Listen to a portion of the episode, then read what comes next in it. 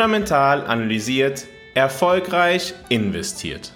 Herzlich willkommen zu deinem Podcast zur persönlich optimalen Portfolioaufstellung. Heute habe ich ein wirklich wichtiges Thema für jeden, der erfolgreich langfristig Geld anlegen will, Vermögen aufbauen möchte. Wir blicken darauf, warum du nicht diversifizierbaren Risiken vermeiden musst.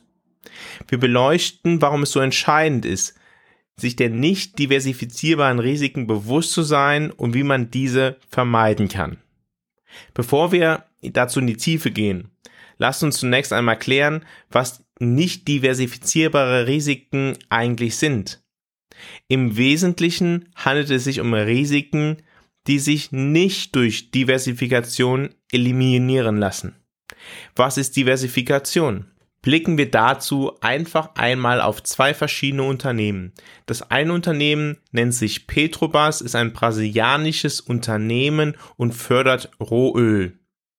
Das andere Unternehmen ist Air France und KLM und fliegt um die Welt, bringt Menschen von A nach B. Was verbindet die beiden Unternehmen? Eine recht starke Abhängigkeit vom Ölpreis. Steigt der Ölpreis stark an, verdient das Unternehmen, was Öl produziert, Petrobras in Brasilien, viel mehr Geld.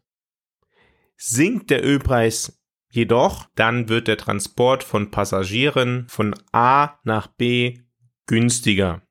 Sie können gegebenenfalls ihre Dienstleistungen etwas günstiger anbieten und dementsprechend viel mehr Leute erreichen. Es können sich mehr Leute es leisten zu fliegen und dementsprechend werden ihre Dienstleistungen insgesamt stärker nachgefragt oder sie erhöhen einfach nur ihre Gewinnmarge. Auf jeden Fall hat der Ölpreis einen entscheidenden Effekt auf das Geschäftsmodell von sowohl Fluggesellschaften als auch von Ölförderern. Das leuchtet jedem ein.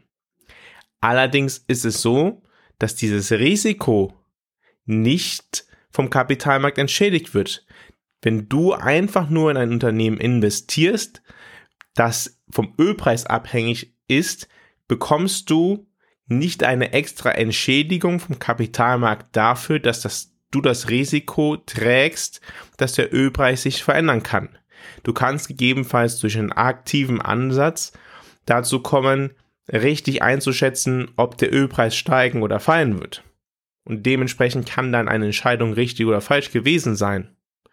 Aber ganz grundsätzlich, wenn du langfristig einen Plan verfolgst, wirst du keine extra Entschädigung bekommen, nur weil du in Ölunternehmen investierst oder in Fluggesellschaften investierst, die mit diesem Risiko verbunden sind. Und dementsprechend ist es wichtig, wenn man halt nicht einen besonders aktiven Ansatz folgen möchte, dass man einen diversifizierten Ansatz hat, der dieses Risiko quasi wegdiversifiziert. Wenn ich eine Verbindung von verschiedenen Unternehmen im Aktienbereich habe, dann kann ich dazu kommen, dass Risiken wegdiversifiziert sind. Wenn du dich dafür entscheidest, die Veränderungsrate, das heißt die Schwankungen beispielsweise des Ölpreises oder anderer unsystematischer Risiken zu tragen, wirst du dafür vom Kapitalmarkt nicht durch eine extra Rendite entschädigt. Daher sollte man darauf achten, nicht Risiken sehr stark in seiner Geldanlage zu haben, die nicht entschädigt werden. Außer man hat, wie gesagt, einen sehr aktiven Ansatz und möchte sehr bewusst diese Risiken eingehen, weil man glaubt, mehr zu wissen als der Kapitalmarkt insgesamt. Wir unterscheiden letztendlich zwischen systematischen Risiken und nicht systematischen Risiken. Systematische Risiken sind Sachen, von denen quasi alle betroffen sind. Risiken, die wir mit der Wahl der jeweiligen Anlageklasse eingehen und die wir nicht diversifizieren können. Dazu gehören beispielsweise Naturkatastrophen.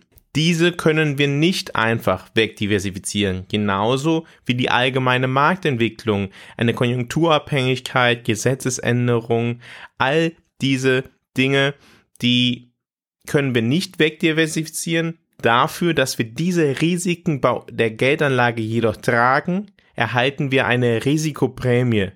Das heißt, wir erhalten eine höhere Rendite. Am Kapitalmarkt ist es so, dass systematische Risiken, die nicht diversifiziert werden können, wenn wir diese eingehen, dann erhalten wir mittel- bis langfristig eine höhere Rendite, als wenn wir diese Risiken nicht getragen hätten.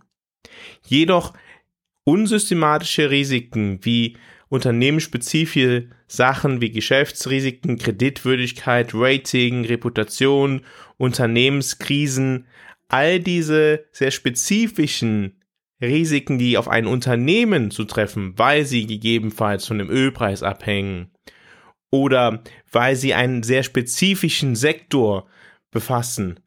Diese Risiken werden ganz grundsätzlich nicht mit einer extra Risikoprämie belohnt. Das heißt, wenn wir diese Risiken eingehen, ist das Risiko, was wir persönlich eingehen, einfach nochmal höher, weil wir einen aktiveren Ansatz haben.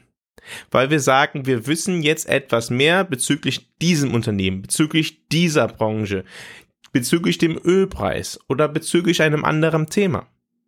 Und dann setzen wir darauf, dass wir richtig liegen.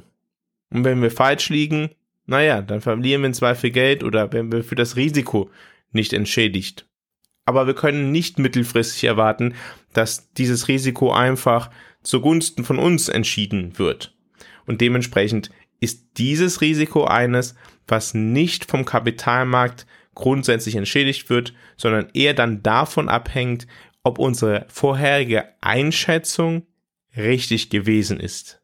Verfolgen wir jedoch einen langfristigen Ansatz zur Geldanlage, der nicht eine sehr starke aktive Handlung voraussetzt oder beinhaltet, dann sollten wir dafür sorgen, dass unsere Geldanlage diversifiziert ist und so diversifiziert ist, dass die systematischen Risiken entschädigt werden und wir unsystematische Risiken insgesamt in unserer Geldanlage vermeiden, damit wir nicht Risiken ausgesetzt sind, für die wir langfristig einfach nicht belohnt werden. Wenn wir jedoch einen aktiven Ansatz haben oder einen teilaktiven Ansatz, dann können wir diese Risiken eingehen, dann müssen wir aber auch wissen, was wir in dem Moment tun. In der Kapitalmarkttheorie sagt man, dass es zwei verschiedene Arten von Risiken gibt und diese kann man dann auch mit einem, ja, einem griechischen Buchstaben benennen. Da gibt es einmal das Alpha und dieses Alpha, das habt ihr vielleicht schon mal gehört, das ist dafür da, dass man halt wirklich spezifische Risiken eingeht, dass man sagt, nein, ich setze darauf, dass der Ölpreis steigen wird. Ich setze darauf, dass genau VW jetzt unheimlich outperformt. Ich setze darauf, dass Solarenergie ein großes Thema wird. Das heißt, man handelt sehr aktiv. Diese Risiken können sich verwirklichen, wenn man richtig liegt und können gegebenenfalls auch dazu führen, dass man falsch liegt und nicht dafür entschädigt wird. Und daneben gibt es dann den zweiten griechischen Buchstaben, das ist das Beta und das stellt einfach nur da das Marktrisiko, was wir eingehen. Und das ist auch ganz entscheidend für unsere Portfolioplanung, dass wir das im Auge haben, wie viel Alpha und wie viel Beta haben wir in unserem Portfolio, wie viel systematisches Risiko, also allgemeines Marktrisiko haben wir einfach nur und wie viel unsystematisches Risiko gehen wir ein. Wenn wir unsere Portfolioplanung eingehen, wollen wir ja ein Portfolio haben, das für unsere spezifische Situation passt. Das heißt, dass die Volatilität, das Risikomaß im Einklang mit dem steht, was unsere persönliche Risikobereitschaft und Risikotragfähigkeit erlaubt. Und dementsprechend können wir dann das Beta, also das systematische Risiko, nutzen, um das dann halt abzuschätzen. Wenn wir allerdings sehr viel Alpha in unserem Portfolio ganz grundsätzlich haben, dann wird es natürlich viel schwieriger, diese Risiken abzuschätzen weil es natürlich so ist, dass es sein kann, dass wir richtig liegen mit einer Einschätzung bezüglich einem unternehmensspezifischen Risiko und es kann natürlich auch so sein, dass wir falsch liegen. Die Frage ist natürlich, wie setzen wir das um? Wie setzen wir um, nur in systematische Risiken zu investieren, die uns eine höhere Rendite bringen und nicht in unsystematischen Risiken, die uns langfristig keine erhöhte Rendite bringen? Wenn wir das erreichen wollen, dann gibt es tatsächlich mittlerweile, Gott sei Dank, ETFs, die uns das ermöglichen. Diese sind natürlich auf einen spezifischen Index zugeschnitten. Das heißt, wir müssen wissen, in welchen Bereich wollen wir investieren, in welche Region wollen wir gegebenenfalls doch gewisse aktive Risiken eingehen oder wollen wir das wirklich komplett gar nicht tun? Welche ETFs bilden alles ab, was wir brauchen, damit wir ausreichend diversifiziert sind? Das gilt natürlich einerseits für den Aktienbereich, aber Geldanlage ist ja viel mehr als nur Aktien. Die größte Anleiheklasse der Welt, ungefähr dreimal so groß wie Aktien, sind Anleihen.